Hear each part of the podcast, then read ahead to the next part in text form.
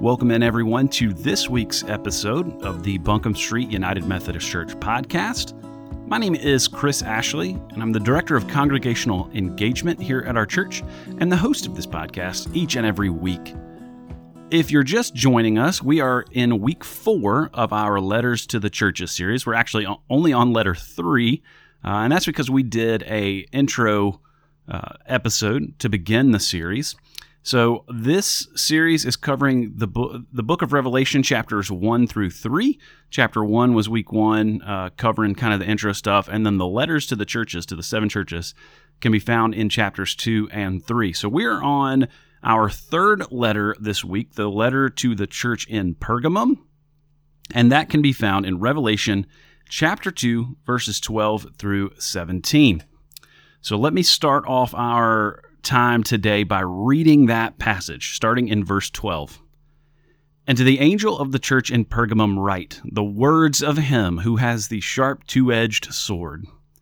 I know where you dwell, where Satan's throne is.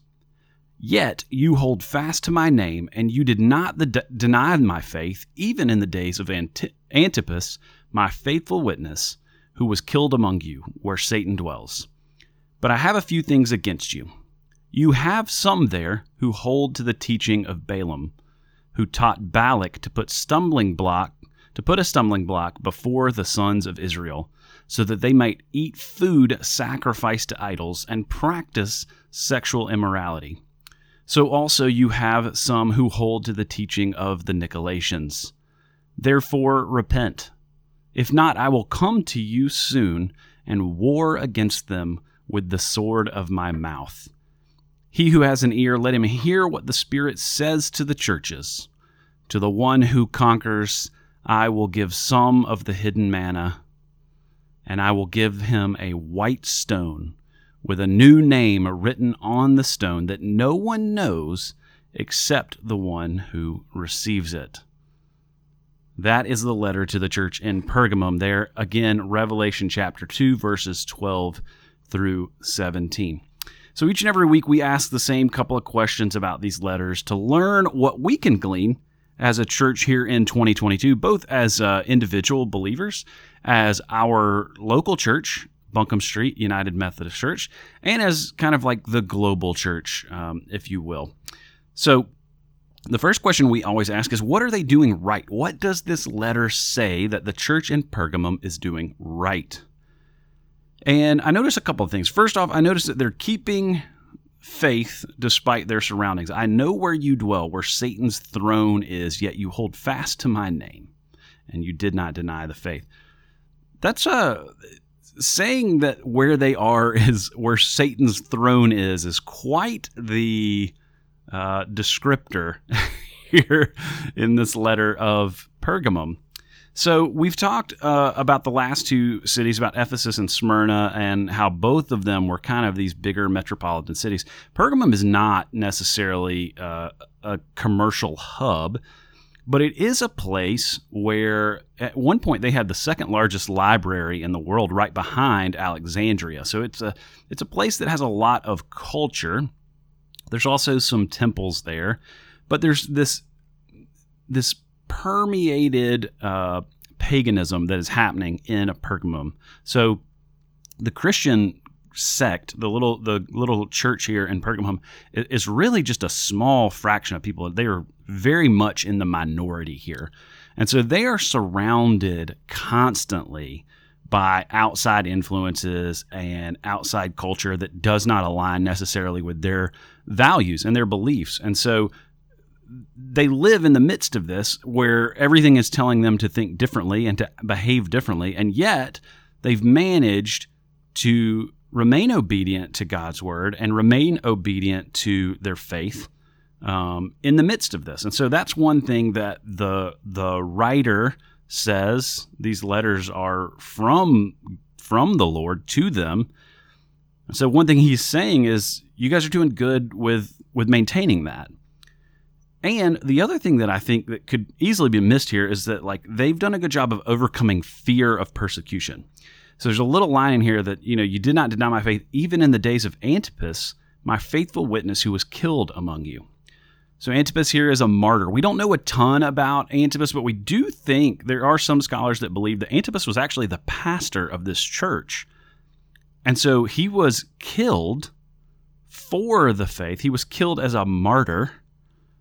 And yet these people still maintain their faith. I can't imagine being in a situation where the leader of your community, the leader of your church, was killed because of that position, and yet you stay faithful to meeting together and trying to live out the values and the beliefs you have in the midst of that, right? Because there's probably a certain level of fear there that, well, I could be next, and yet they have remained faithful. So those are some things they're doing right, and it seems like, you know, those are to be commended. They're really staying strong in the midst of there. Now, what are they doing wrong? Well, he says, I have a few things against you. You have some who hold to the teachings of Balaam, who taught Balak to put a stumbling block before Israel so they can eat food sacrificed to idols and practice sexual immorality. And you have some that hold to the teaching of the Nicolaitans. Now, you'll remember we heard about the Nicolaitans back in the letter to the church to Ephesus. We don't know a ton about the Nicolaitans, but this passage kind of links them to the teachings of Balaam.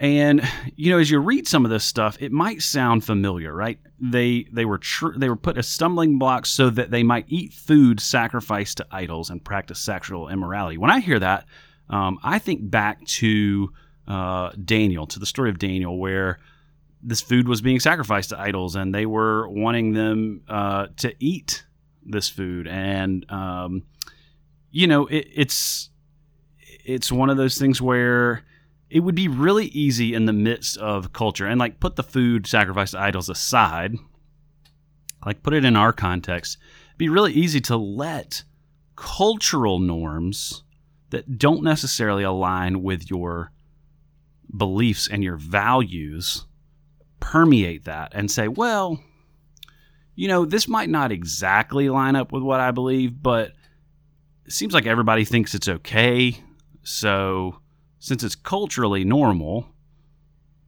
maybe we'll just try it out. Maybe we'll just make this be a part of our life and feel like this is an okay thing, right?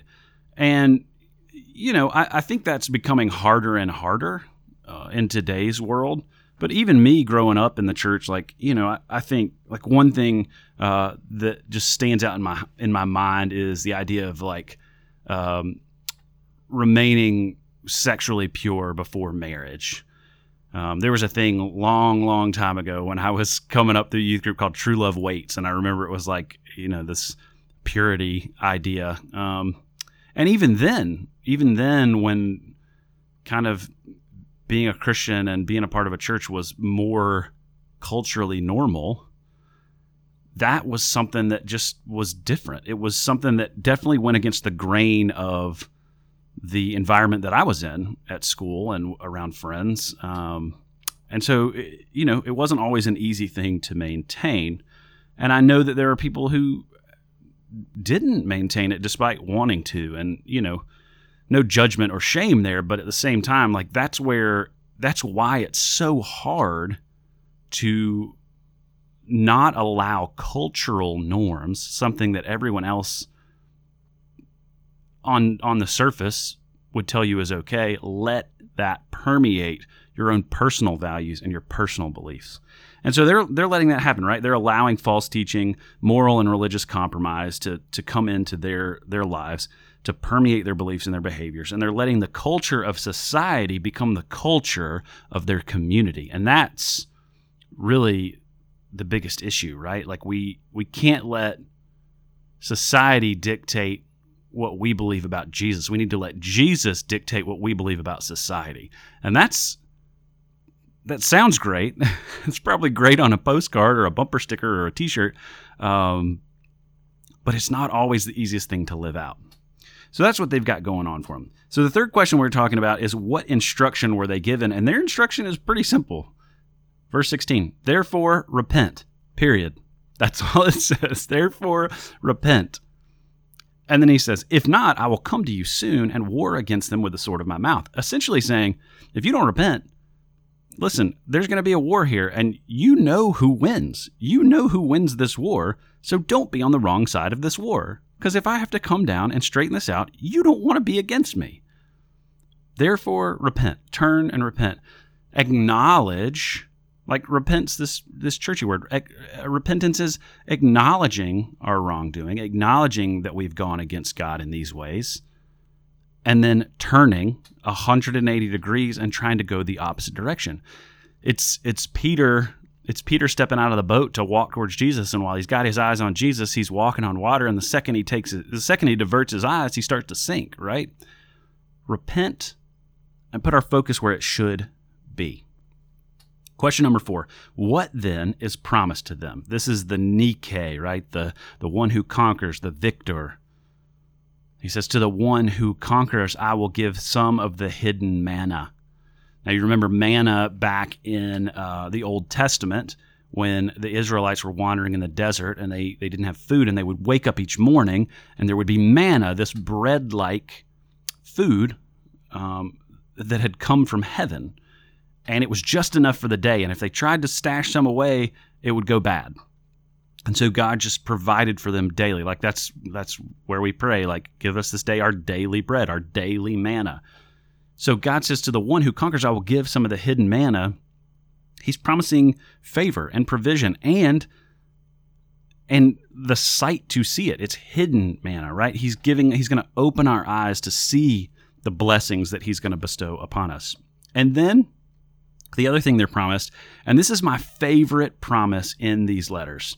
It's one that I have really been chewing on for, man, close to 15 years I've been chewing on this idea. And I will give him a white stone with a new name written on the stone that no one knows except the one who receives it. This is a sign of adoption, right? We're being adopted into the family of the Lord. And when we're adopted, we're giving a new name, an identity that God sees in us that sometimes we don't even see in ourselves. And it's a name that is between he and us. And I just think about, like, as a parent, like, there's things that I know about my children. There's things that I know about my daughters that they don't even know about themselves. And there's things that I see that even my wife doesn't see in them. And there's things that she sees that I don't see in them, right? So it's this intimate relationship. And it's a thing where, like, I can speak truth into them by saying, hey, I noticed this about you. And empower them and name them in a way that is so unique and special that only the two of us can fully understand it, because it's that personal, intimate relationship. And that's what God does for us too. He has this personal, intimate relationship with us, and he sees things in us that oftentimes we can't even see and nobody else can see. And he can look into our heart and he can identify, this is who you are, this is who I created you to be, and this is who you absolutely are, whether you can see it or not. And so we're going to get that white stone with that new name that only we will know. And man, the reason I say I have been chewing on this for a decade and a half is every day I think, I try to figure out what that is. I try to better understand who I am and who God created me to be, in a way that I can just begin to scratch the surface of tapping into that. Because I think if I can live into the things that God sees in me that I don't see into me, that I can accomplish incredible things for the kingdom. And so this is like, I can't convey enough how, like, cool I think this promise is. It's absolutely my favorite one in all of these letters. So question number 5, what can we learn from this letter to the church in Pergamum? One thing we can glean is that we need to keep faith and keep our eyes on Jesus in spite of our surroundings. We have to not let things dissuade us from what we know to be true. I think sometimes it's easy to muddle truth in your brain by letting outside influences dictate to you what is true and what isn't, rather than what you know. Right? This is the Indiana Jones and the Last Crusade, where he's standing at this gap, and there's this invisible bridge, and he has to take this step of faith before it will catch him, and before it reveals itself to him. And I think that's a lot of ways. That's how I feel like faith in Christ is. Like, there's logic and things would look at it and say, like, this is crazy. But what it is our experience and our understanding of what God has, and knowing what God has done in our own lives, and the seeing the results of it that make us know the truth, and not letting our eyes deceive us, right? Not letting our eyes deceive us that bridge is not there, but taking that step of faith and understanding and believing that it will catch us. Number two, I think not letting culture dictate our values. And we talked a little bit about that already, but listen, we can have "In God We Trust" on our money all we want. We can say "One nation under God" in our pledge all we want. But I think it would be naive of us to not say that, like, despite what our culture may have been at one point in time, we just don't live. We live in an increasingly secularized culture. We don't live in a culture anymore where Christian values are the default. And it's sad, but I also think, like, it's okay. Like, I don't expect people who don't believe what I believe to behave the way I behave. Like, I don't expect that. I want them to. I want them to meet Jesus. I want them to have a relationship with him and want to see the world through the lens I see it through. But I don't expect them to until that happens, right? Like, I don't expect people to just live their life in the way that I choose to live mine when they don't have the same beliefs that I have. But I'm also aware of that. And I'm aware of the fact that just because somebody thinks something is okay, just because the culture tells me something is okay, I have to realize too, they're not creating that culture through a Christian worldview. They're not creating the culture through intimate relationship with a heavenly Father. And so I can't let that culture then seep into what I know to be true. I can't let that culture dictate the things I decide are okay for me to participate in. So that's number two. And number three, I think, is just to ask ourselves the question constantly, what is our true identity? What is that name on that white stone? Who are we called to be? What is the thing that God sees in us that sometimes we can't even see in ourselves? So those are the things I think you can glean. Again, I think you can tell this. The letter to Pergamum is one of my favorites because there's just so much meat here. And so I'm going to close us with a word of prayer. Father God, thank you so much for your word, for these letters to these churches and what they can teach us today here in 2022, both as individuals and as a church. God, thank you for giving us the power to be able to maintain our beliefs and our values in the midst of the world we live in, and help us to do that. Help us to have the strength and the mindset and keep our eyes focused on you so that we can sift through the noise to find the truth. And Father God, thank you for the fact that you offer us an identity that we can't even see on our own, and help us to better realize who you've created us to be. We pray all these things in your name. Amen. Hey, thanks for tuning in this week. I'm so glad that you join us here, and I love hearing the feedback from the folks that are listening, saying how much this is really meant to them. So keep doing that. That's encouraging me to keep going. Join us next week as we turn to the church in Thyatira. And until next time, grace and peace to you all.